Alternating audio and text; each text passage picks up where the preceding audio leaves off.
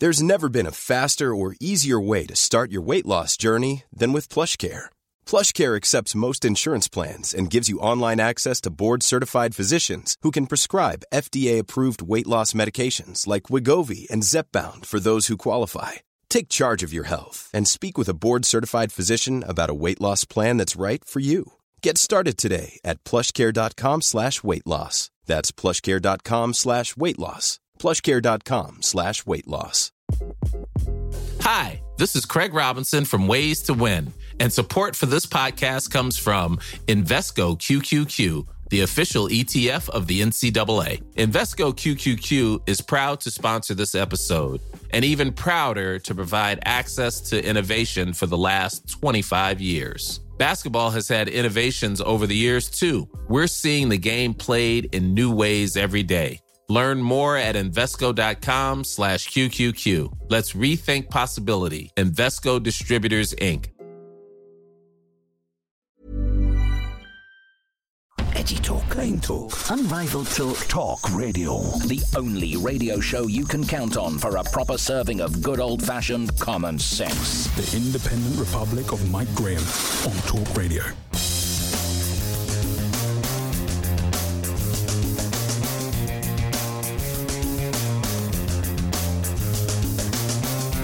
Good morning and welcome to the Independent Republic of Mike Graham right here on Talk Radio. It is, of course, the two year anniversary of Brexit. You've forgotten about that, hadn't you? You didn't know that, did you? I'm telling you that because this is what we do here at the Home of Common Sense. Uh, we remind you of things. Uh, Brexit got done, of course, two years ago uh, today. Uh, we're going to prepare to take stock this morning of what is actually going on. Last week was dominated by tales from Downing Street. We were regaled by questions of what if, why, when, where, with whom, why not. Uh, meanwhile, the Sue Gray report still isn't out. The Metropolitan Police are still investigating, but no one actually knows any more about it than that. It could come out, as Julia Hartley Brewer said, during this show. Most things happen during this show. I wouldn't be surprised if we get Sue Gray's report, but it won't be worth a fag end. The Prime Minister is attempting to set things right by ditching the NHS vaccine mandate and promising to make Brexit better. He's written for the Daily Mail today, surprise, surprise, mapping out how he plans to take Britain into a new era of recovery from COVID and with a new alliance of what he calls our European partners. Now, if that's the case, why is he insisting on pressing ahead with an increase in national insurance contributions for hard-working people in order to, in the government's words, reduce waiting times in the NHS, help stem the shortfall in workers, and salvage the care sector too? It's just not what a Conservative government should be doing, is it? 0344 499 1000. Coming up first this morning, we're joined in the studio, I'm delighted to say, by political commentator Richard Taylor, a man who talks a great deal of common sense and so now belongs in the home of common sense. Uh, he'll give us his take on the state of play from the vaccine U turn by Sajid Javid to the Brexit dividend and whether Boris Johnson can make everyone actually feel better. Last week, a lot of people were saying you shouldn't be bashing Boris. Well, hang on a minute. He's now putting your taxes up. Do you still think we shouldn't be bashing him? Chris Daw QC is here as well with a call for Cressida Dick to go after the latest Metropolitan Police debacle and why the police seem to have forgotten how to actually arrest criminals. It's unbelievable. It could be the first time we've actually agreed on anything. Peter Hitchens joins us as well. He's not exactly enamoured of what the cops are up to. This this country uh, has become, as well as he says, uh, a ridiculous place where nobody seems to know what they are doing. And as if all that wasn't enough, we've got Lois Parry and Howard Cox coming in to tell us what the effects of the highway code changes were over the weekend and why there is a growing backlash now over the banning of diesel and petrol cars. 0344 499 1000. You're listening to me, Mike Graham, right here on the fastest growing radio station on the planet. It is, of course, Talk Radio. The Independent Republic of Mike Graham on Talk Radio. Well, time to say a very warm welcome for the very first time live in the studio. Of course, it is our man from Wales, Sir. You call yourself Sir Uh, well, Richard well, well, Taylor. there's the reason for that. Look, if Tony Blair can be knighted, right, then I can I can be knighted. Why you not? know, he's a war criminal. I mean, it's as simple as that. You know, in my opinion, of course. Of you know. course, and you're you know, entirely and I mean, entitled to the and opinion. I'm, I'm I'm known for expressing my opinions, Mike. As you know, I like to rant about a lot of things. And Yes. of course, you mentioned a lot in your opening remarks. There, we're talking about Boris and the U-turn on mandatory vaccinations. Yeah, where do you want to start? I mean, well, let's start with that. I think it's a huge story, for, certainly for those of us who've been campaigning for this, and you know, the uh, the nurse, the NHS 100,000, the Together Declaration. There've been so many campaigns and groups, and many journalists and commentators out there that have said, look, this is completely bang out of order and wrong. Right. You cannot force or mandate a vaccine upon NHS workers. The NHS is already in massive crisis as it is. We all know that. Yes. And of course, I think this has a lot to do with the political movements of John Boris Johnson as well, given the fact that his backbenchers were really not happy with the way he was handling things. And they're taking credit, aren't they, for stopping the Christmas lockdown from actually going ahead and the New Year lockdown from going ahead. So they're feeling quite sort of chipper, aren't they, at the moment? Yeah, of course, yeah, and it's a big boys' club, and you know Boris is the bad boy of politics, and let's be honest, and you know he was the right man for the job when it came to Brexit, getting Brexit done over the line, absolutely. But since then, you know, he's pushing this whole idea now that you know we're going to get Brexit freedoms. Well, where's he been for the last two years? Then Yeah. what's been happening? You know, Right. all this promise that there'll be no, you know, take we- have the ability to take the VAT, the tax off, um, you know, uh, Energy energy, bills, prices yes. and stuff like that. And wh- wh- why hasn't he done it yet? Right. You know, but he's putting taxes up. This is a conservative government. There's supposed to be low. And tax. you know what's interesting as well is that you and I and many others among us, Julia Hartley Brewer, of course, lots of people at Talk Radio have been calling for much of what is now being promised by Boris Johnson. But why has he had to wait until it all goes horribly wrong before he actually starts to say he's going to deliver it? Same with Robert Halfon. Robert Halfon MP was on with Julia this morning saying, let's get rid of the 20% subsidy for green energy. Well, I've been calling for that for about a year.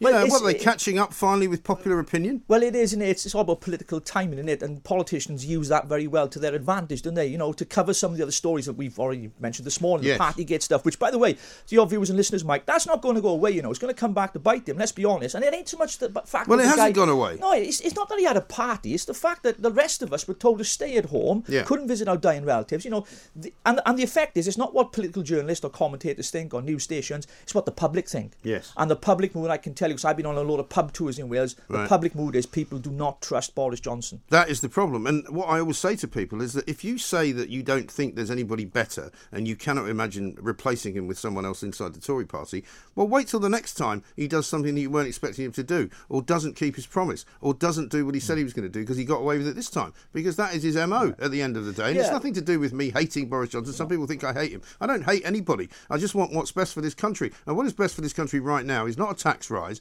is not allowing a continued flow of illegal migrants to land on our beaches, as they're no doubt doing this morning on a beautiful sunny blue day in the sky. You know, not Yeah. um, forcing people out of their cars to uh, walk and cycle everywhere, not making people get green energy heat pumps that don't work in a back garden, you know, and sorting out Brexit for people in Northern Ireland and for people who, who are still suffering poverty in this country because of inflation. Yeah, that's you- what he yeah, needs to do. just encapsulated there, Mike, in, in a paragraph, right, so succinctly that that's exactly how people feel. Yeah. The Brexit dividend they talked about. Well, we've been banging on about this for the last 20, 20 months, two years since we apparently left the EU. But Yeah. we're still tied in with the Northern Ireland Protocol. We still got problem with our fishing waters. We still got problems with the fact we've not used the levers available to us to cut some of the cost of living. Yeah. We've got inflation going through the roof. We've got high ta- high bills coming for a lot of people, gas and electric, which is going to push people into so much poverty. Yeah. You know, that a lot of us can. Some people can afford it.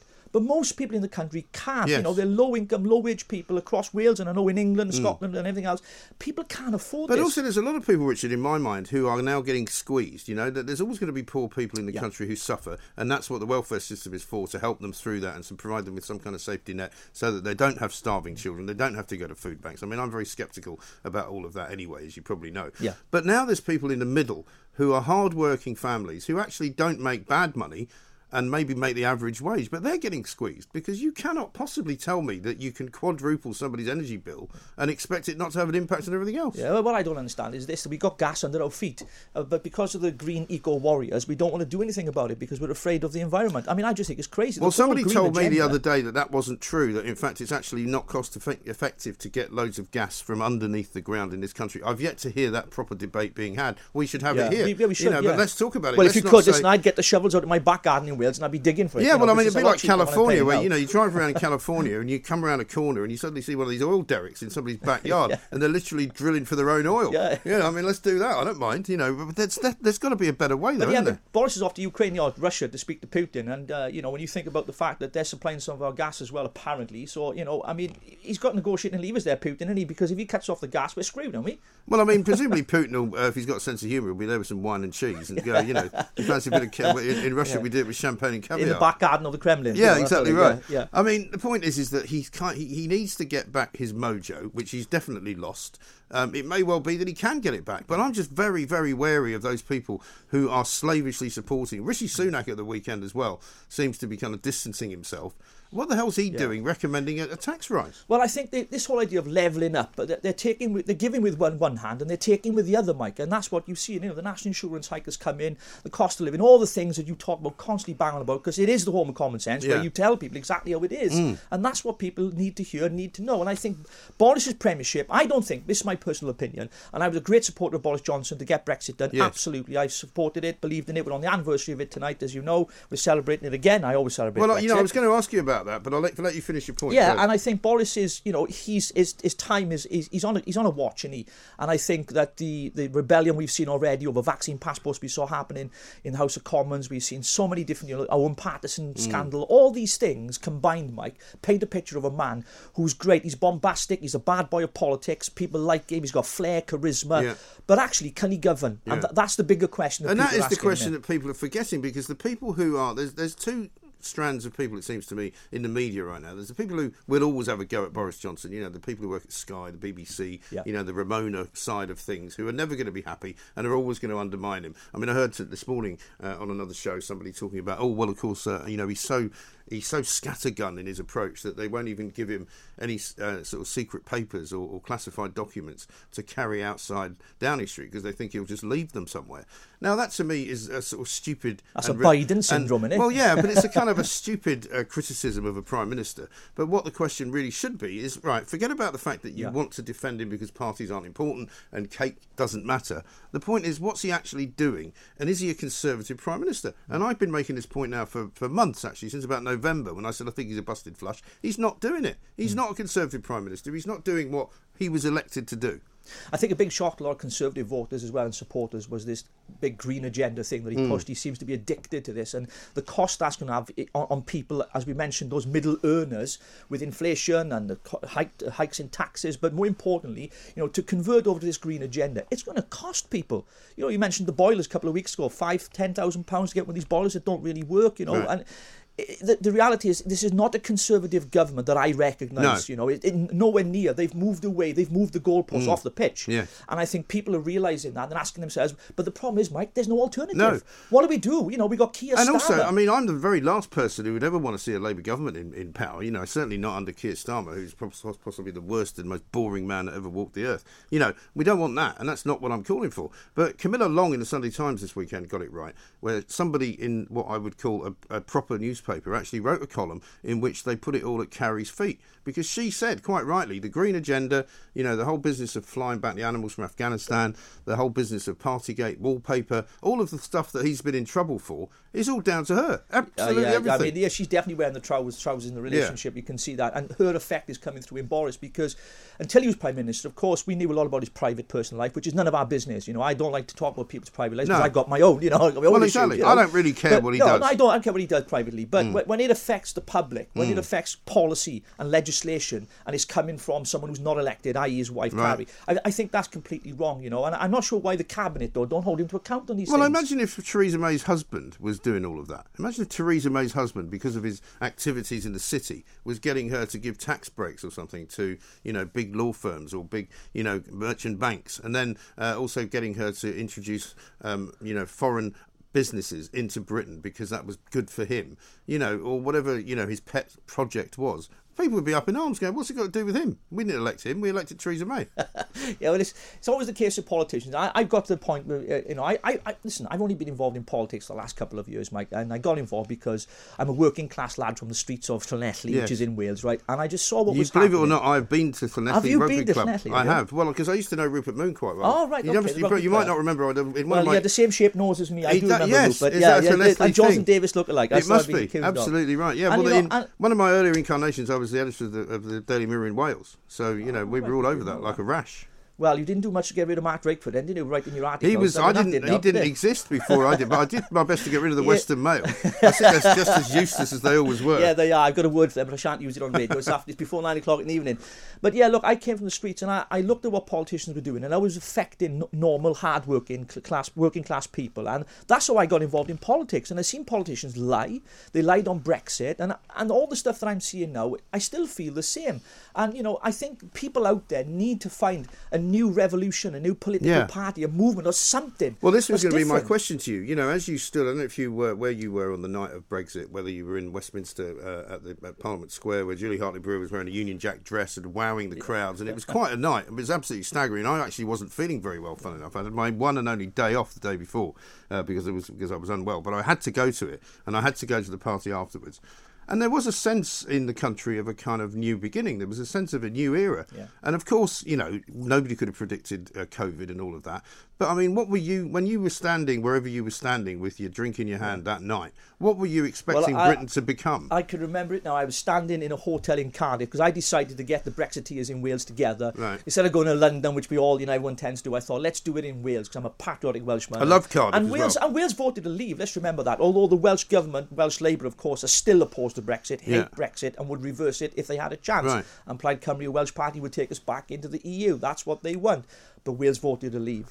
And so uh, for me, it was a celebration of the fact that we've taken back control of our money, our laws, and our borders, all the things that made us a sovereign, independent nation. That's what I voted for. That's what I believed in. I believe in our country. I Mm. believe in the United Kingdom. I, in 2019, I believed in Boris Johnson. Yeah. I believe in what he Absolutely set out right. to do. And this is I- a message you know, I give to people who say, "Why are you bashing him?" You know, I haven't changed. He has. Okay, so get that right. Do not make the mistake that I've somehow gone soft. Uh, on uh, on you know the whole idea of conservatism and of Brexit and all of that. I think there is a lump a rump of people who are worried that if Boris Johnson goes, all the Remoaners will come back into power and uh, suddenly we'll be back in the EU. That's not happening, by the way. It, well, a sad, a sad state of affairs, don't it? Right, where, you're scared to replace a prime minister you're not happy with because there's no one better than That's him. the excuse they I use mean, for uh, not getting rid of Cressida I mean, Dick. yeah, and look what well, happened there. well, she should have gone a long time ago. Yeah. I mean, we won't even talk about that later, no doubt. But yeah, look, look, we've seen that with the Met Police, and we, we Yeah. mentioned it at the start of the show this after this morning when uh, you know the the Sue Gray report has been redacted. The Met Police don't release some of it. I think the Met Police are culpable for some of the things that happened because they would have been involved in the security during the party gate. So Absolutely. maybe she doesn't want to publish things that will you know incriminate her. I mean, the whole thing and her is a mess of their own making, and that's what I find the most objectionable. That they think that we are now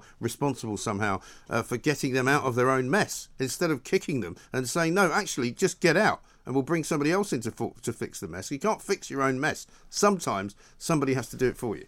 Yeah, absolutely. And I think, look, it's going to get to the point where I think Boris is. I think there's going to be more stories as well, Mike. You know, Cummings is on this mission as well, isn't he? Yeah. You can see that he's well, really, there will be, He's, he's and, on people, a, and people he's on a are- mission to get him out, And isn't he? people are tired of all of that. I think there Yeah. is a sort of certain fatigue that sets in, and Boris is hoping that that actually, in the end, saves his backside because he'll think that everybody forgets about it after a while. Well, one good thing, the, the NHS manda- mandatory vaccinations, is, that's being dropped, right? Apparently today that's going, which is great news, right? I think with the green agenda, if Boris does a U-turn on that and he starts, you know, cutting taxes where he's able to use some of the Brexit dividend that's available to him, I think he can turn heads. And who knows, he could be the next Prime Minister at the next general election. But at the moment, it's just my opinion, hmm. I don't think he will be. And I don't think that members in his own party are happy with him. He's a liability in hmm. many cases. You mentioned out, you know, the way that he behaves, the way that he performs. You know, I think he's outstayed his position. From my, that's my opinion. I think really do, and I think I don't think he'll be the next prime minister Yeah. the next general election. Fascinating stuff. We're here with Richard Taylor, of course. So we've got lots more to do, and we've got calls to take as well. Keep them coming because we want to hear from you. Because I want to talk about the highway code coming up uh, because some interesting stuff happened over the weekend. Uh, some people saw some terrible things. Many of you will be telling me exactly what you saw. Cyclists in the middle of the road, rows going on, all the things that we predicted would happen did happen.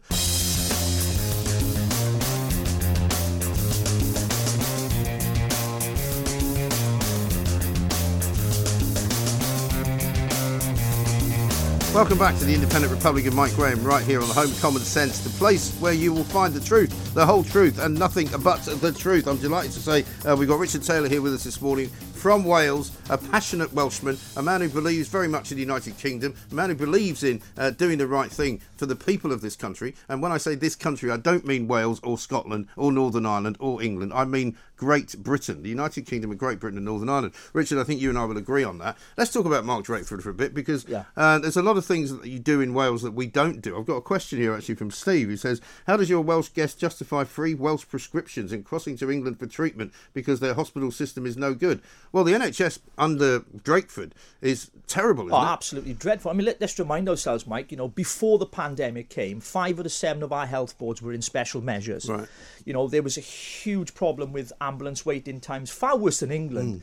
And yet, all Mark Drakeford ever seems to do is complain he doesn't get enough money from Westminster. Right. But yet, they have enough money to run the NHS. It's just run poorly. Right. You know, when you got middle management. Well, they're not the only ones doing that. I mean, they're doing that in We've got it in England as well. But our waiting times were worse than England. You know, we've seen it through the pandemic as well. One in four people who died of- COVID or with COVID caught it in hospital in Mm. Yeah. Wales. I mean, that- I mean that's a staggering record, and we've got the highest number of deaths in the whole of the UK per capita when it comes to COVID. Uh-huh. Right. That's the t- statistics that are out there, not mine. And I think the NHS has been handled so badly under devolution. It's been a disaster. Mm. While I don't have great confidence in the way the NHS has been run here in England, it's a it's far worse state in Wales currently Mm. Yes. as it is. And I think Drakeford's been responsible for that. Vaughan Gething, who was then the health minister, who failed miserably. So what do they do? They give him a new job. They made him the economy minister. I mean, you can't write I mean, it. you literally couldn't make it up, I could mean, you? Do you know anything about the economy? No. Great. Well, then you could be in charge of it. And this is a government. who, this is a government who stated on record we don't know what we're doing on on the economy. Lee Yeah. Waters, one of the members of the parliament, there. We don't know what we're doing on the economy. They just make it Well, the great thing was along. the woman who was given then the health brief. Um, one of the funniest interviews I think I've ever heard was her trying to justify what a nightclub was. Yeah, it was, Uh, a, on- I was I a, was Morgan. Wales. That was a Yeah. good Welsh name, Eluned Morgan. There you go. Yeah, some of the policies. Look, look through the lockdown as well. Absolutely absurd what Drakeford did, taping up aisles, buying Yeah. non-essential, Can't essential things. Yeah, I mean it's just crazy. And looking back as well, and I want to remind our listeners and viewers as well, there were members of the Welsh Parliament. We talked about Boris breaking party, you know, Partygate and rules.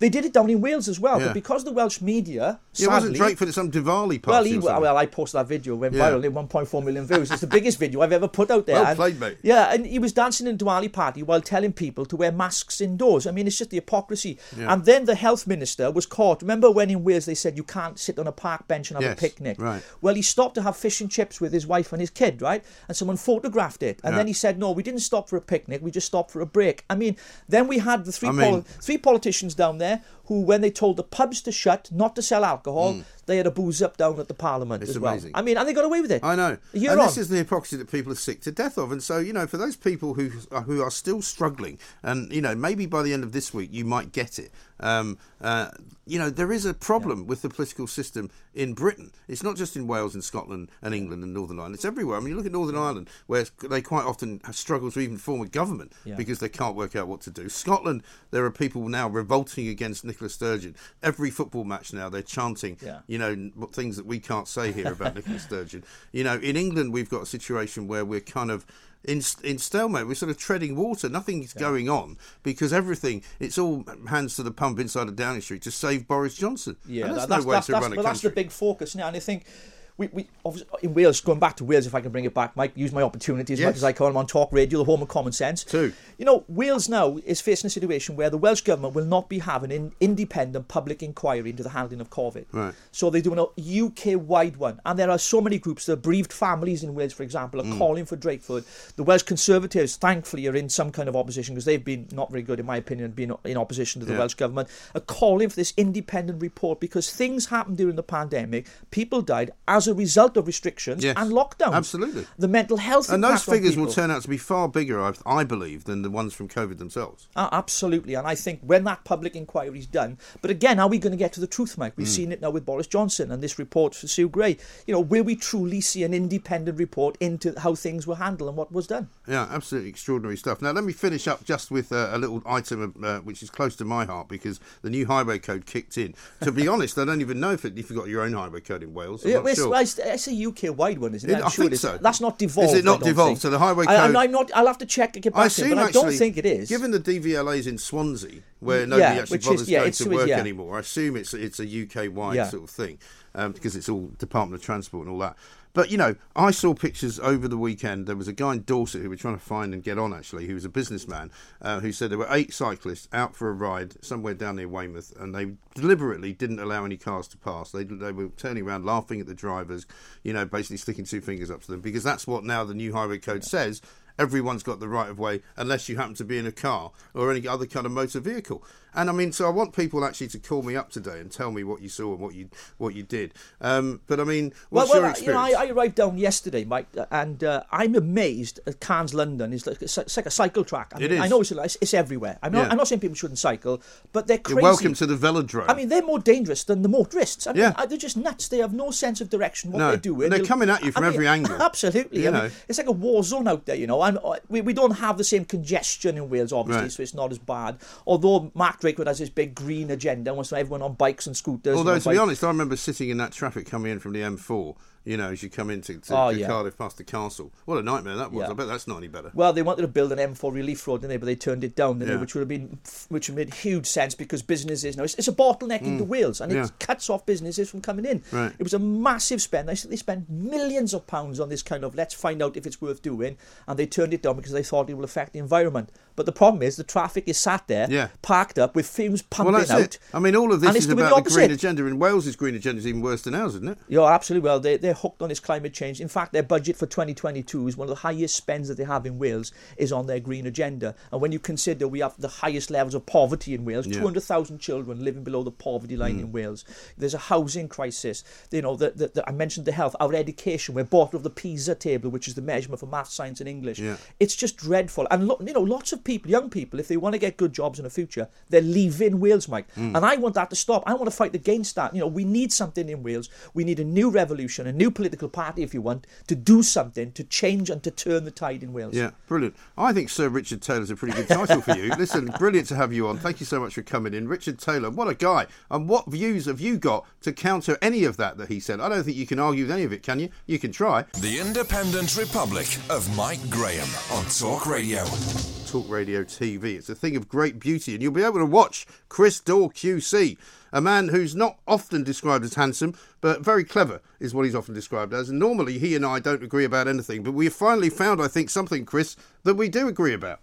Good morning, Mike. Well, Yeah. I hope we can agree that you won't cut me off this time because Uh, last well, time I got the chop. you only get cut off from this show if you start talking nonsense. So as long as you don't talk nonsense, you'll be fine. Well, and Peter Hitchens, last time I met him, he wouldn't shake my hand. So, Really? uh, anyway, well, he's, let- he's, he's a man of very firm principles, something sadly lacking in our current society. Well, uh, we, we, we may have to agree to disagree. I think you should shake people's hand whether you agree with them or not. But, What about, anyway, what about listen. the COVID restrictions? Have you gone mad? Were you trying to kill people? well, this was uh, this was about three years ago. Okay, But anyway, um, listen, Mike. I think you're right. I think we may finally agree on something, which is that you know the Metropolitan Police have, have basically buggered up what should have been a very straightforward report being published, and, and and by now we should have the full facts, and we should all be able to make up our minds what we think of uh, Number Ten and Boris Johnson. And instead, we've got this utter fiasco at the hands of the Met, who have got themselves involved in a political, you know, kind of uh, debate, which really has got nothing to do with the police. It's it's got everything to do with the rest of us, those of us who go and vote at the ballot box. And uh, the police, as we've heard over the weekend, are only managing to clear up about five percent of burglaries Yeah. which are reported to them. Uh, the, the, the the rate of um, clear up for rape cases is even lower. It's about one point six percent, I think, something like that. And somehow the police have got the time to get involved in, you know, who had a glass of wine at a party. Yeah. I mean, it's just ridiculous. It does seem bizarre, doesn't it? Because people have often uh, criticised Cressida Dick in the past for being politicised and for doing things with a political kind of frame of mind. And there can't be any question that that's what she's doing here, can there? Well, I don't, I don't think it's intentional. Uh, it, it, it, I'm not a sort of conspiracy theorist about it. I just think it's incredibly poor judgment and incredibly poor leadership. Because, you know, we the, the Met have been through so many of these scandals. You remember the Westminster scandal with Leon Brittan and numerous other uh, people being accused and, and, and spread all over the papers. And basically, the suggestion being they're all involved in some sort of bizarre sex ring. And there was absolutely nothing Right. in it. And yet the Met ran with it for years and spent millions on it. And this is another example. They're just going to waste probably hundreds of thousands of pounds, if not more, on an investigation that should never have taken place in the first place. Your listeners will be sitting there thinking, I called the police about a burglary like a week ago, two weeks ago. No one's turned up. Yeah. How have they got the time for this? I know it seems extraordinary, doesn't it? Because at the end of the day, you know, we need to have people uh, have faith in our political system, and the more that this goes on, the less faith they have. And it's not just about Boris Johnson anymore; it's about the entire government, it's about the civil service, and it's about the police force. And if we cannot look at what is going on there, and we've been struggling with this for a week or two now, because some people think this is not an important issue. I happen to think it is because it's not about the parties, not about the cake. It's about if we were all told to do a certain thing, they should have been doing it as well. But as some people have pointed out, Cressida Dick was just as guilty when she got out and sort of clapped for the NHS on Westminster Bridge that day. uh, Standing very close to lots of people. I mean, what it does highlight is the ludicrous nature of the restrictions, but nevertheless, the police surely should not be going in to an investigation like this um, with a view to, oh, if we find somebody who's done something wrong, we'll fine them 50 quid. Well, it's t- it's two hundred pound uh, fixed penalty, and and I but but the, but the point's the same. I mean, it's it's ridiculous. Um, you know, uh, we we could end up spending. I mean, just think about it from a taxpayer point of view. Just think about it from all those people who are waiting for operations in the NHS. You know, that have been put back for year after year, um, and and just think about it from their perspective. They, they, we could end up with them collecting, let's say, a couple of grand in fines, Right. but spending hundreds of thousands or millions Yeah. to get there. Uh, when actually the court that matters is not is not the sort of court of the Metropolitan Police or the court of even even the criminal courts. The court that matters is the court of public opinion, the court of voters, the court of you and me, Mike, because we're the ones who have to make a judgment about whether Downing Street is fit for purpose and whether the Prime Minister should remain in office. Uh, ultimately, so do Conservative MPs, and they and other MPs should have to hold the Prime Minister to account. But the police have just made a catastrophic error in getting involved in this. There was no reason for it, and I can tell you this, Mike, as a sort of as a legal issue, there is no legal reason and no power in the hands of the police to restrict the reporting of this Sue Gray report in detail and in full. There is no kind of legal proceeding that could be prejudiced. There can't be a trial because this isn't a criminal investigation, it's an investigation into the breach of regulations. There's no power to even hold a trial. So, I mean, the idea that they're using the same sorts of rules that you apply when there's a major criminal investigation into a murder or hmm. rape or some other kind of complex case where they have to restrict publication, those rules don't apply to the investigation of something like this. And- so the whole thing is legally wrong, and in my view, it's politically wrong, and it's wrong. It's a it's a harm to the taxpayer whose hard-earned money is being wasted and thrown down the drain by the whole process. It's also kind of condescending as well to the general public. You know, it's as if they're all looking at us going, they're so stupid, they have no idea what we're actually doing. Because let's remember that the original decision by the Metropolitan Police was that they were not going to investigate Downing Street parties because they didn't believe there to be any evidence. And they also said, we don't uh, believe in looking into anything retrospective, which came as a bit of a surprise to an awful lot of people who were in prison for having been arrested for a crime they'd done a few years before. Uh, they then said, uh, we're going to investigate, uh, but it won't have any effect on Sue Gray's report. She can carry on with that. They then said, actually, uh, when you do make your report, Sue, we'd be very grateful if you didn't put anything in it. And it's got you kind of going, sorry, you know, what are you going to say next? Well, exactly. That's the problem here, isn't it? They actually got it right to start with, Mike, when they said that it was their policy not to investigate long, um, sort of historical breaches of the COVID regulations and reports of those breaches. And the reason for that was very simple because if they investigated every single alleged breach of COVID regulations over the entire sort of almost two year period, they'd be doing nothing else. Uh, there were, there were, you know, hundreds of thousands of reports of people, you know, breaking the rules in one shape or, or form. And the police took the view, in my view, rightly, that the proportionate action was to take action immediately if someone is breaking the rules now, today, tonight, causing a public health risk. The police go, break it up, and stop it, and everyone goes their separate ways. That that makes sense to me, and everyone can understand that. But but pouring over who went to a party a year or two ago, Yeah. I mean, it's just ludicrous. It's a complete waste of public money and police time. And I, for I for one, I think the police should have stuck to their guns. They should have said, "This is nothing to do with us. We're not going to waste public money on this. We've got more important things to do in our in our city, uh, in London, in terms of crime and, and, and violence and all the other things that that come across your airwaves every single day. That's what our focus is. Leave the government, leave the civil service to get on with investigating that. Put everything out in the public domain, and we'll all make our choice when the next election comes round." Yeah, I think that's a very sensible view. You said earlier in one of your tweets that you thought that this surely might be the end for Cressida Dick and the Metropolitan Police management currently as it stands. I mean, Sadiq Khan is also involved in the running of the Metropolitan Police. Surely he bears some responsibility for this as well. Well, he, he has no operational control of, the, of police decisions. He has no ability to control what they investigate and, and, and how they how they decide to approach investigations into Partygate or, or anything Although else. So- did, I think he did say that he was glad that the investigation was going ahead. Well, he might be, but that, I mean, he has no control over it. I mean, that's just his opinion. Um, he has a he has a, a, the, the right to be consulted in relation to the appointment of the next commissioner, but beyond that, he has very little control over what the Met do. I mean, the point I was making in my tweet about is this the end of the Met as we know it is that it's become an organisation which has been so discredited by a number of kind of high-profile cases where they've got it catastrophically wrong, where they've got involved in politics or they've got involved in in matters that are really nothing to do with against policing on the streets and crime and the sorts of things that people expect the police to do. So my point was really, do you know, there we we still have this this ancient system of, of geographical police forces that have you know forty odd of them that have been around for for many many years, and I, and I just wonder whether the time has come to just have either a national police force or some sort of regional police force that is completely separate from politics. That politicians have nothing to do with it. They are just you've been listening to my show again, haven't you? You've been listening to my show again. I was saying exactly that last week. Well, there you go. So I, I, I, didn't actually hear you say that, Mike. So, so it's a, it's a genuine great minds situation. Yes, absolutely right. Now, one final one. Would you advise Mr. Keir Starmer, or Sir Keir Starmer, as he likes to be known, and Angela Rayner to stop using the words criminality when they refer to what was ever going on inside of Downing Street? Yeah, they, they, I, have heard them say that. I heard Angela Rayner say it in the House of Commons, and I've heard uh, Keir Starmer say it a number of times. And Keir Starmer, of all people, should know better as a former QC and, and Director of Public Prosecutions in charge of the criminal justice system on the prosecution side. This is not a criminal investigation. And that's one of the many reasons why the Met shouldn't be doing it at all. This is an investigation into breaches of regulations. They are, they are not crimes. The 100,000 plus people who got fixed penalty tickets over the last two years are not criminals. They don't have a criminal record. So anybody that gets one of these tickets isn't going to be uh, considered a criminal criminal either. So let's call it what it is. These are regulatory breaches. They are, you know, I'm not saying it's insignificant um, it, when people broke these rules. My personal view, I suspect, aligns with yours, Mike, is that the public should have been trusted. Uh, they should have been given information. They shouldn't have been forced into this by law. They should have been given the information about uh, about the safe way to behave, and then should have been trusted to get on with it. Uh, that's my view. So I don't think any of these regulations should ever have been brought in in the way that they were.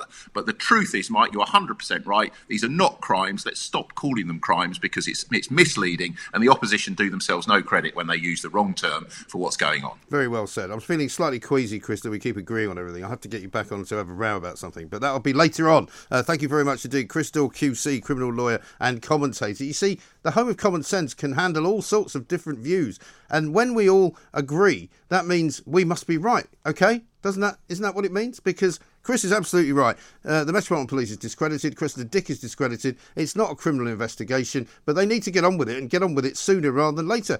Boris Johnson, on the other hand, wants it to drag out for as long as possible because the longer it drags out, the more insignificant it appears to be.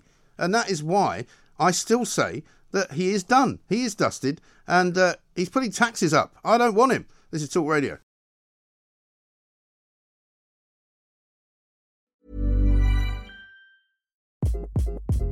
Hi, this is Craig Robinson from Ways to Win, and support for this podcast comes from Invesco QQQ, the official ETF of the NCAA. Invesco QQQ is proud to sponsor this episode, and even prouder to provide access to innovation for the last 25 years. Basketball has had innovations over the years too. We're seeing the game played in new ways every day.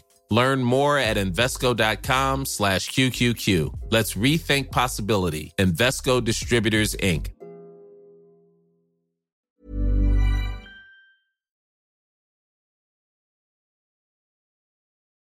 The Independent Republic of Mike Graham on Talk Radio. Uh, welcome back to the Independent Republic. Let us say a very good morning to Peter Hitchens from the Mail on Sunday. Peter, how are you? Good Morning. Shall we begin with an imaginary conversation between Messrs. Putin and Johnson and what on earth it could ever be about? Well, I, I suppose we'll probably begin with uh, with Putin saying who. I, I, don't think the Russians care all that much about Britain. No, uh, it's we're not we're not high on their list of preoccupations. Uh, we think that they are, and no, no doubt the Foreign Secretary Liz Truss, who thinks she's world queen, thinks that we are. But I don't think they really they know, for instance, uh, that we have a tiny and diminishing army, uh, a shrinking navy, much of which stays in port, which is actually very like their navy, which is uh, in, even more clapped out than ours, I should point out, uh, and very little influence in the world. But I suppose out of politeness, uh, a call would be taken. But I think that half, half the problem with this is that the, the Western countries, or many of the Western countries, are imagining a coming invasion of Ukraine by Russia, which they keep saying is going to happen and the Russians keep saying, well, actually, no. And th- this morning, interestingly, the, the president of Ukraine has been saying, well, I'm quite sure what this invasion is you're all going on about. Uh, it seems to be something which is, exists entirely in the minds of Western statesmen. Is it a sort of um, Peter Sellers movie style invasion. I mean, that's what it's becoming beginning to look like. And apologies to anybody who's not old enough to remember who Peter Sellers was. But I mean, I do wonder as well when you see stories over the weekend from I can't remember which cabinet minister was threatening it, but you know, oligarchs, Russian oligarchs, will have no place to hide in London. And you go, well, you know, most of them are hiding in the Dorchester bar. It's not quite not that difficult to find them. They're all hanging about in the very expensive uh, bars of all the very expensive hotels on Park Lane. Well, no doubt there are a lot of, of, of Russian oligarchs who got their money by all kinds of extraordinary means hanging out in Britain, and no doubt you make life inconvenient for them. But I don't think it would make very much difference to, to Russian policy. But let's return for a moment. To what is this supposed invasion? Where did it come from? What is the evidence that it's going to happen? And Russia says uh, that it's free to move its troops around on its own territory, which is a normal rule. Uh, it says it, it, has no intention of invading Ukraine. And the reason why this is believable is that it would be stark raving mad for Russia to invade Ukraine. Mm. I, I, don't have much doubt that the Russian army, which has recently been quite substantially modernized and, and made a good deal less drunk than it used to be, uh, could probably equip itself reasonably well. But once you start fighting people on their own territory, uh, which they would be doing, things would go seriously wrong, and then you'd have the problem of holding it down. I don't think any sane person in Russia imagines that you could reconquer uh, Ukraine by force of arms, assuming you could take it physically, then you've got to hold it down. Everybody knows that's the hard bit. Why would you do that? Uh, breaching international law, probably bankrupting yourself, quite possibly leading to a huge crisis uh, in, in, in Russia, which would bring down the government. I can't see what's in it for them. So I, I just wonder if we shouldn't be questioning this idea a little bit more. Yes, but is this also the case of, of sort of learning from the White House, where whenever there was a crisis domestically, um, whatever American president happened to be in charge would threaten some kind of foreign action and get everybody's minds uh, very much focused on another part of the world so that they couldn't look inside what was happening at the White House? I think there's a bigger game going on here. I think a, a, lot of people in, in Western diplomacy have begun to understand that they've been pushing Russia around too much for too long and that it, it has to come to an end. Uh, in fact, there is an existence, an agreement between Russia and the Ukraine, guaranteed by some Western countries called Minsk II, uh, which would not solve this problem, but certainly make it a lot easier. It would deal with the uh, the current uh, horrible mess in the Russian-speaking areas of the Don Basin and, mm. and turn Ukraine into a, a more federal country. Uh, the thing is that this agreement, having, as far as I know, been been agreed to by all the, by, by, by Russia and, and Ukraine, has never been implemented. And it, you, depends on who you listen to to work out who it is who, who's, who's, actually got in the way of this. But the problem with it is, is that it would turn Ukraine into a, a much more federal country, more mm. like Switzerland uh, in which the, the Russian speakers were, were given a good deal more local autonomy than they have now, and, and their language a, a, good deal higher standing than it has now. And there are uh, people in in Ukraine, uh, particularly the Western nationalists from around Lviv, as it's now called, uh, who object strongly to that, who want Ukraine to be to be a wholly Ukrainian-speaking country in which the Russians Russian speakers pretty much take what they can get.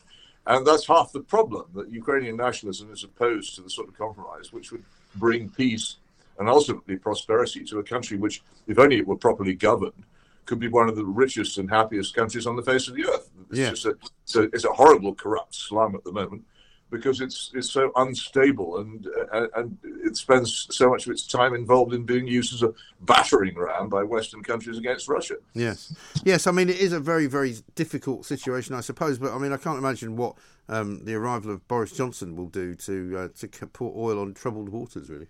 Well, not much. But can I just say this, make this point here? Whenever you hear or read anybody prosing on and on about Ukraine, uh, ask yourself how many of them have even mentioned the Minsk II agreement if they even know it exists uh, or, or, what it says, mm. because it's extraordinary how it, this, this this perfectly good, diplomatically arrived at way out of the crisis just doesn't get a look in at the moment. Mm.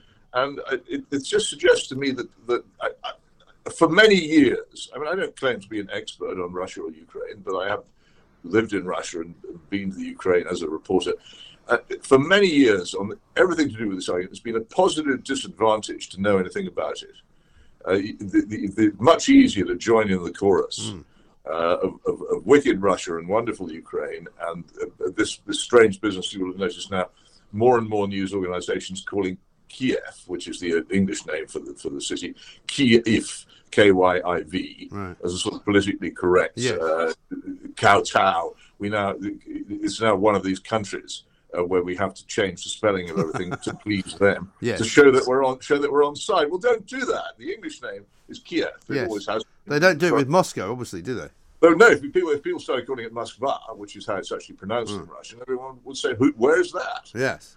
Yes, it That's a curious. Uh, if, if I pronounced Sevastopol in Russian, you wouldn't know what I was talking about. It's interesting actually because that leads us on to the next point that you wrote about this weekend, and that's Wales. Because I noticed when I was working in Wales many years ago that all of the um, road signs were printed both in Welsh and in English, and as was the uh, the word heddlu put on the side of police cars because police apparently is not what you call them in Wales. You have to call them heddlu because Heddlu, apparently. Uh, or heddlu. Sorry, my apologies. so I'm Uh, told. As in, well, you're probably right actually because it's Cymru, isn't it, uh, with the U's pronounced Yeah. with an I. But that's the thing. In the Welsh Language Act, I had a friend who lived there in uh, Chepstow, uh, which was just on the other side of the bridge, and he was English, and his daughter went to a Welsh language, a Welsh school, and by law she was taught the Welsh language. Now, I don't have a particular problem with that. However, lots of sort of what you might call ultra nationalists in Wales would like you to call places like Cardiff and Swansea and Llanelli by different names, and and it is a kind of creeping change of language, isn't it? Well, it's, it's it's it's the way that these things proceed. Now, I, I like you, perhaps more so. I'm very much in favour of the preservation and strengthening of the of the Welsh language. There's some fantastic literature in it which would die out if the language were not spoken, and it, it's a, it's a shame that it's been diminished as much as it has. And quite a lot of native Welsh speakers probably feel quite cross about the way that language was marginalised. So nothing wrong with that. Uh, if people in Wales want to use Welsh and call names places by Welsh names, that's great. But requiring other people outside to call uh, to call them by Welsh names is different. Uh, some years ago, I went to Ukraine. This is the last time I went there properly uh, to write about the problems there. And language is a big problem there. And one of the, the points that I made was, was that what was happening in the Russian-speaking areas was as if Wales had become independent, and in doing so, had incorporated Devon and Cornwall, and begun to impose the Welsh language on Devon and Cornwall, Right. uh, so that you had the police called Heddlu in Exeter. Uh, and this is what was going on in, in Ukraine. And a, a lot of Russian speakers found it quite uh, hard to cope with. You can go to the cinema, for instance, and the, the films were in Ukrainian, which they didn't speak. Right. Uh, and there was no. And the, the Russian is is, uh, is is is not an official language. Uh, Ukrainian is the official language, and that's that's one of the ways in which this this um, almost triumphalist uh, Ukrainian nationalism dominates uh, a lot of a lot of life in that country, to, which makes it harder for Russian speakers, who many of whom are very happy to be living in Ukraine and Ukrainian patriots. It makes them harder to, to actually live there, and I, it's pointless. I, I think the, the, the federal idea incorporated in the Minsk, Minsk II agreement is actually rather clever. Uh, and would solve that problem, would enable U- Ukraine to flourish, which I think every civilized person wants it to do. Yes, it's interesting, isn't it? Let's talk a bit more about Wales and Mark Drakeford. Uh, you made an interesting point about something that he had said, um, which more or less kind of distanced the way the Welsh government runs itself from almost anywhere else in Britain, didn't it? Well, Meg, uh, Scotland is very similar. It's just interesting what, what Mark Drake, Drakeford had said. And, and I noticed that Janice Turner at the Times, who by, by no means shares my political opinions, has spotted it too. And uh, that, that Mr. Drakeford, in, in, in contrasting his, uh, his, his government's uh, performance with the English ones, saying, well, we believe in, in collectivism and they believe in individual freedom. And as, as Janice Turner said, he spat out the words in individual freedom with a certain measure of dislike in them. I think that there is a big difference between Wales, uh, less so perhaps, and, and Scotland very much more so, where it, there's, there's a strong belief that, uh, that, that, that the Scots will say that, that I am my brother's keeper, that, that interfering in other people's lives is, is more justified in, in, in Scottish thought than it is in English thought. And this is a big difference and it's becoming very important. And it used to be that in England, the idea that the, the freedom under the law was it, and after that you were left to your own devices. Uh, whereas in Scotland and perhaps Wales, things are a bit different. Uh, it's now in, in England the struggle is going on. What the point about Drakeford's, uh, Mr. Drakeford's uh, interview, was that it suddenly made it clear what this has been about from the start. Collective authoritarianism based on a belief that the government can save us from peril and, and is is our guardian, and liberty under the law under which we free to get on with our own lives. And that is what this has been about from the start. Yeah, because collectivism presupposes everybody agrees, doesn't it? Which, of course, they don't. Well, it presupposes those who are in the minority having to put up with what the majority tell them what to do, and this is this is majoritarianism, which is a, a, a form of dictatorship. Mm. Uh, if you happen to be in the minority in, in such an arrangement, then that's tough. You just have to abide by what the majority say. Whereas what you ought to have is an adversarial parliament in which both sides agree to compromise on, on, on, on, such things, and you don't get pushed around and forced to do things which you fundamentally don't want to do. Mm. Yes, it's funny, isn't it? We don't seem to have that anymore. Stay with you, Peter. We want to talk about Cressida Dick and the Metropolitan Police and their whole involvement in what is now uh, the Downing Street debacle. Uh, it's not about Partygate anymore. It's now about a political uh, police investigation, which has, in many ways, stymied the original investigation. And there can only be one benefactor from that, and it's Boris Johnson, right? This is Talk Radio.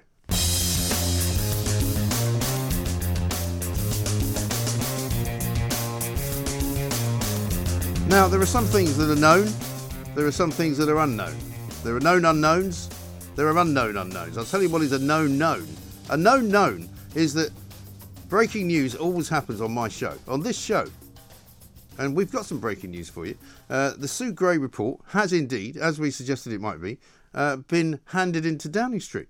That's the breaking news, and we're about to talk to Peter Hitchens about that because he's with us from the Mail on Sunday. We're going to talk about Cressida Dick and the involvement of the police. I suspect, Peter, that this report, as it is in its current form, will not really be very interesting because the police have asked for Sue Gray to please try not to mention any of the parties that we're investigating on the grounds that it might prejudice our investigation. So, what hopes do you think uh, of an interesting revelation coming later on today? Well, I don't know. I, Sue Gray is a pretty tough person. I, you may have seen the Mail on Sunday yesterday. Uh, we, have done some work on her past life. This yes. someone came up from very, very hard beginnings mm. uh, in, in, in, in, Tottenham. Uh, her mother was a barmaid. Her father died young. She, she, she made her way. All she made her way all the way at the top of the, of the civil service from nothing more than A levels. She never went to university. This is a person of some strength of character. So I would not be surprised if she hadn't got as much as she possibly could into what's published. Let's not prejudge it. I don't know. I was I was impressed by that story of somebody who, who can come up to the to the top from that level. It's not very common these days. It really is. So maybe, maybe possibly. I don't know. It, it's a it's a fascinating piece, but it's well worth looking up on the web. It's an extremely interesting read. But uh, I, I, I, not having seen it, I can't say. But let's just let's just see what happens. I'm not sure how much power in reality the police actually have to mess around with this either. But yeah. again, there's, so many different forces well, uh, presumably, brought to bear on this. Yeah, I mean, presumably also there's a, there's a very good possibility that if this particular report does have quite a lot in it, then the police investigation is sort of rendered redundant, isn't it? I mean, what I'm seeing here from the breaking news is a senior civil servant's findings, i.e., Sue Gray's, are expected to be made public within hours. So it looks as though probably later on today. The Prime Minister is then likely to make a statement in the House of Commons, which would be followed by questions from MPs. It's not clear precisely how much detail will be in it. No, well, I, it's it's futile to speculate, isn't it? Let's wait and yes. see. But let's not let's not rule out in advance uh, the possibility of it being revelatory and, uh, and full, because it it just might be, and that, that would of course be more interesting than the other thing. Also, I think the gales of laughter and, and general displeasure which have greeted the formation of the Cake Squad by Dame Cressida Dick uh, might conceivably lead to this thing fading away. Who knows? I, I, I, don't know. What is the what is the point of it? Well, I think that's the trouble that you and I, um, over time, probably the last few weeks, really, um, have come to a similar, perhaps a similar conclusion that it might end up becoming kind of irrelevant because events will overtake it. And I think that's always been Boris Johnson's strategy. Uh, if he has such a strategy, if he has any strategy, it was to kick it into the long grass, get the police involved, hopefully, which would then delay it even further. I mean, don't forget, we were supposed to be getting this this time last week. Um, yes. And we were being told repeatedly by all sorts of MPs on, on the Tory side, well, we must wait for the Sue Gray report. We've waited and we've waited and we've waited and it's been put off and it's been put off and now we have it, but we don't quite have it and we don't know what's in it. Um, but by now, an awful lot of people who were quite rabid about what was going on inside Downing Street can't be bothered anymore. Well, memories fade and, and passions fade, and the sort of purple outrage, which which originally greeted the revelations, has, doubtless gone down a bit the, the, the swelling has reduced in the past couple of weeks, and I'm certain that Al Johnson's uh, intention has always been to push it away as far as possible, so that by the time it, it does come out, people care less. Mm. I, he's constantly trying to change the subject with varying Yes. degrees of success. And and here we are, of course, in another row about national insurance increases, uh, which which is useful distraction. And, and also off he goes, the great statesman uh, of our days, uh, trudging around Eastern Europe, finding out where it is. And that will be fun, and, and it, it'll get on TV. So I don't know. I, who, who can doubt the cynicism of trying to delay it? All politicians try to delay trouble. There's nothing new about that. This one is particularly good about it because, as an ex-journalist, he knows that stories do die if they're not sustained. have a shelf life. Absolutely right. I don't know if you read Camilla Long's piece at the weekend in the Sunday Times, where she was laying the blame firmly at the sort of demise of Boris Johnson's ability to hold it all together uh, on his wife Carrie, saying that everything from the wallpaper scandal to the parties to the cake to the green agenda uh, to the uh, row over Pen Farthing and the animals out of Afghanistan all had one thing in common, and her name is Carrie Johnson. Well, okay. I mean, it's, it's a lot of fun, isn't it? The, the idea that, that, that uh, what do they call it, Carrie Antoinette is, is really ruling Downing Street and all the rest of it. Maybe it's true. Who knows? We'll have to wait for the diaries to come out. It's, it's, it's an entertaining speculation. Uh, but I don't, uh, I, I don't think we can possibly know. And in any case, as I say, he's still there, isn't he? Uh, which Well, he uh, a lot of people might not have predicted a couple of weeks Well, ago. certainly, I thought he wouldn't still be there. I mean, I'm no, I've got no reason not to admit to you, if you didn't know, that I thought that he was gone like about three weekends ago. Um, Yeah, I've. I've, I've had to I've had to revise that particular prediction, obviously, uh, and admit that I got it wrong. But I don't believe I've got it wrong in the long term, which is obviously now the words of a Weasley politician that I'm saying, Oh, well. because of course it will come it will come true in the end. How long is long? Yeah. And if- if, Carrie really is bat- batting for him, then she's certainly not going to be urging him to give in, is she? No, well, I don't think that's, so. That's not what that's not what she's going to do. She's going to say, hang hang in there. But I think, like like Al which I can't, can't, can't mention again. That's what everybody who really knows him calls him. He's not called Boris. No, quite. And I mean, the thing is that the thing that will get him in the end, though, is the economy. As as in, you know, it's the economy stupid. If the taxes go up, if the energy prices go up anymore, people can't afford to do anything. Um, I'm told corporation tax is planned to be increased Yeah. to, to 25% next year, which is going to hit which is going to hit small business massively, and it's a huge mistake. Yeah, but if you don't like high taxes, you're not going to vote for Keir Starmer, are you? Well, no, but Well, I there you are. You see, it's a bit of that. That's not quite as disastrous as perhaps it looks. And everybody looks. You look at Keir Starmer and you think low tax, high tax. You think high tax, don't you? Yeah, but you might vote for somebody other than Boris Johnson and Keir Starmer, Well, which yeah. might help. Which might help Starmer. Uh, it's it's extraordinary. I keep saying this. It's a great frustration to me. I'm not advocating it or anything, but it is just a fact that British politics is incredibly tribal. At general elections, people return to their tribes Yes. for the most part, and it, it's the ones in between you have Yes. to go for. Right? And say if, if tax is what you're worried about, if rising energy prices is what you're worried about, then I don't think you're going to get much salvation from from Keir Starmer or his team. No, I think not. One final question for you, because I know you're a keen cyclist uh, of the old-fashioned variety. Um, did you see any changes on the roads this weekend, and with the advent of the new highway code that nobody understands? No, I haven't read it yet. I, I, I must get a copy and find out. I, I think it, it, it, I'm, I'm very interested to see exactly what it says. And there's a lot of where I live. Motorists are generally used to cyclists, and they tend to give them a fair amount of, of, of room hmm. and, and treat them courteously, which is all most of us want want motorists to do. To understand that if you drive within six inches of us at 40 miles an hour, we, we it, it's it, it's quite frightening Yeah. and to give us a bit of space. And I think, it, but it, I've always said you'll never ever get anywhere with traffic policy if you if you approach it by punishing motorists. Hmm. You have to make the other forms of transport more attractive, the way the Dutch did. And you, when you do that, people will get out of their cars voluntarily. They'll find out that the many joys of not being tied to a car, of not having to park, of getting free exercise, not having to join a gym, all those mm. other things which which come from it and they'll they'll change. But it, it, it needs you need to make non-driving more attractive, not driving not make driving unattractive. That's a stupid approach. Right, and it seems to me that to, to narrow the lanes in which people are supposed to share the road is also a sort of recipe for disaster. And, and to It them- doesn't work. No, It really does. doesn't. It simply doesn't work, and it, it does. It, it, it gets people. It makes people angry. I, I, I oppose those huge bike lanes which appeared in London. There's a stupid one in Oxford where I live on on Magdalen Bridge, which is totally pointless and causes nothing but confusion. It, it, it's that's not the solution. I, where where cars and cyclists mix, the only solution is courtesy and consideration by both sides. I do wish that cycling in traffic was part of the driving test, actually. Yes. That had to have do a bit of it, just as I, I, I wish more cyclists would learn to drive and find out the problems that drivers have in trying to work out what cyclists are going to do next. No, quite right.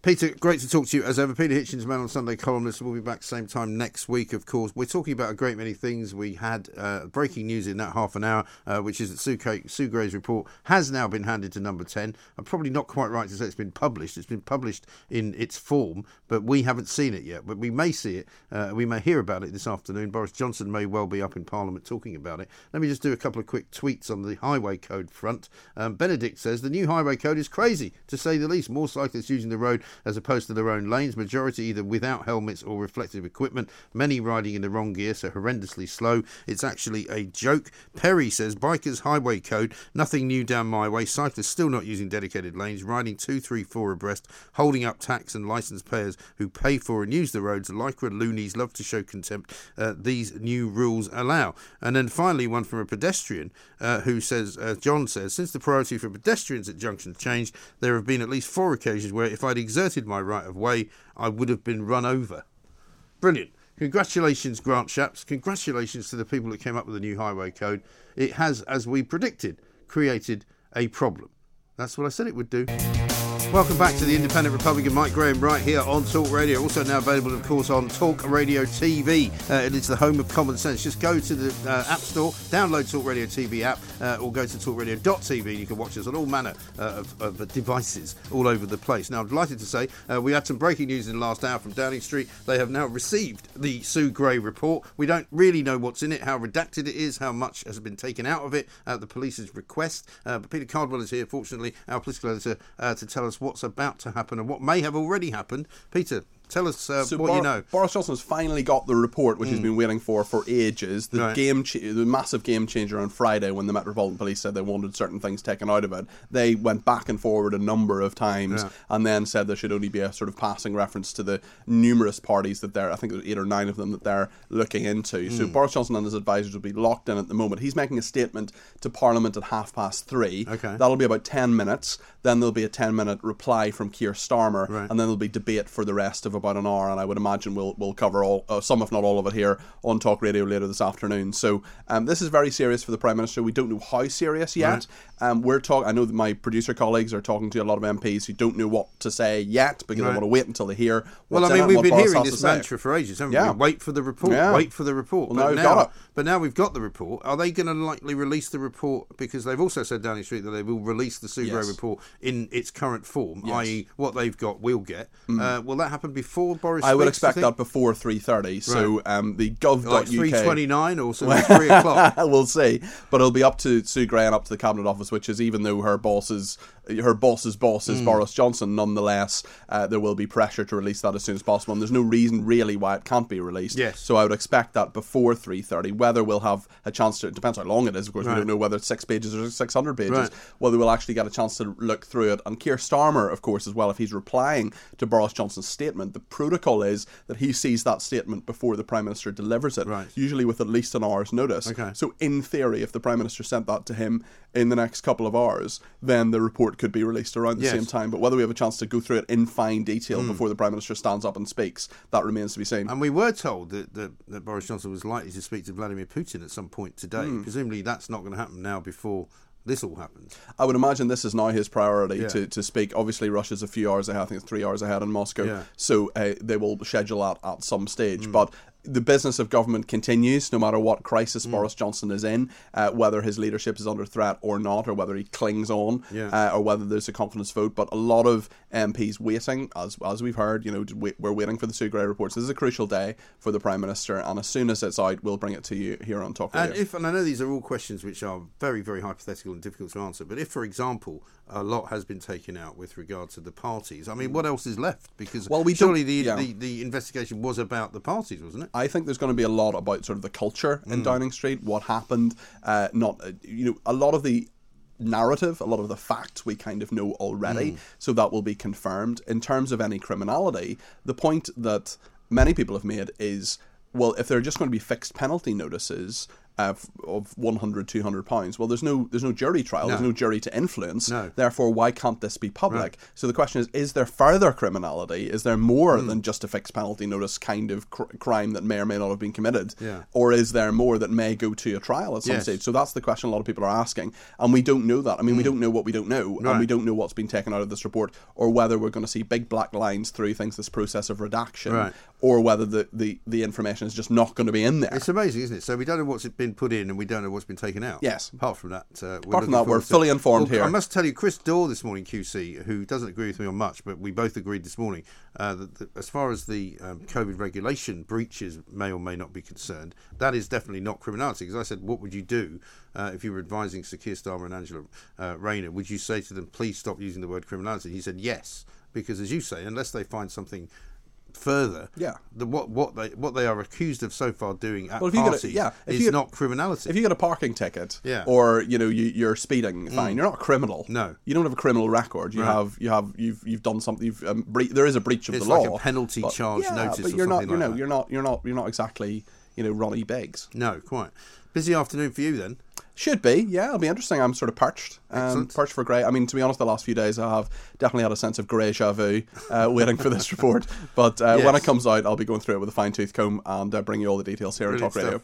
Peter Cardwell will be here with you all afternoon, and we know uh, now that there will be a statement in the House of Commons, as Peter said, half past three from the Prime Minister, uh, a response from Sir Keir Starmer. We should have the report before that. Uh, apparently, uh, Boris will hand it over to the public uh, domain as it is in its current form, but we don't know, as I said, what's in it, and we also don't know what's been taken out of it. Apart from that, uh, we know everything. This is Talk Radio. Talk Radio across the UK, online, on DAB, and on your smart speaker. The Independent Republic of Mike Graham on Talk Radio. If you enjoyed that, be sure to catch the whole show 10 to 1 Monday to Friday on Talk Radio via DAB online or via the Talk Radio app. And if you have an opinion on the stories we cover, we'd love to hear from you. Call us on 0344 499 1000 or tweet at Talk Radio during the show to have your say. Mid morning with Mike Graham. Talk Radio.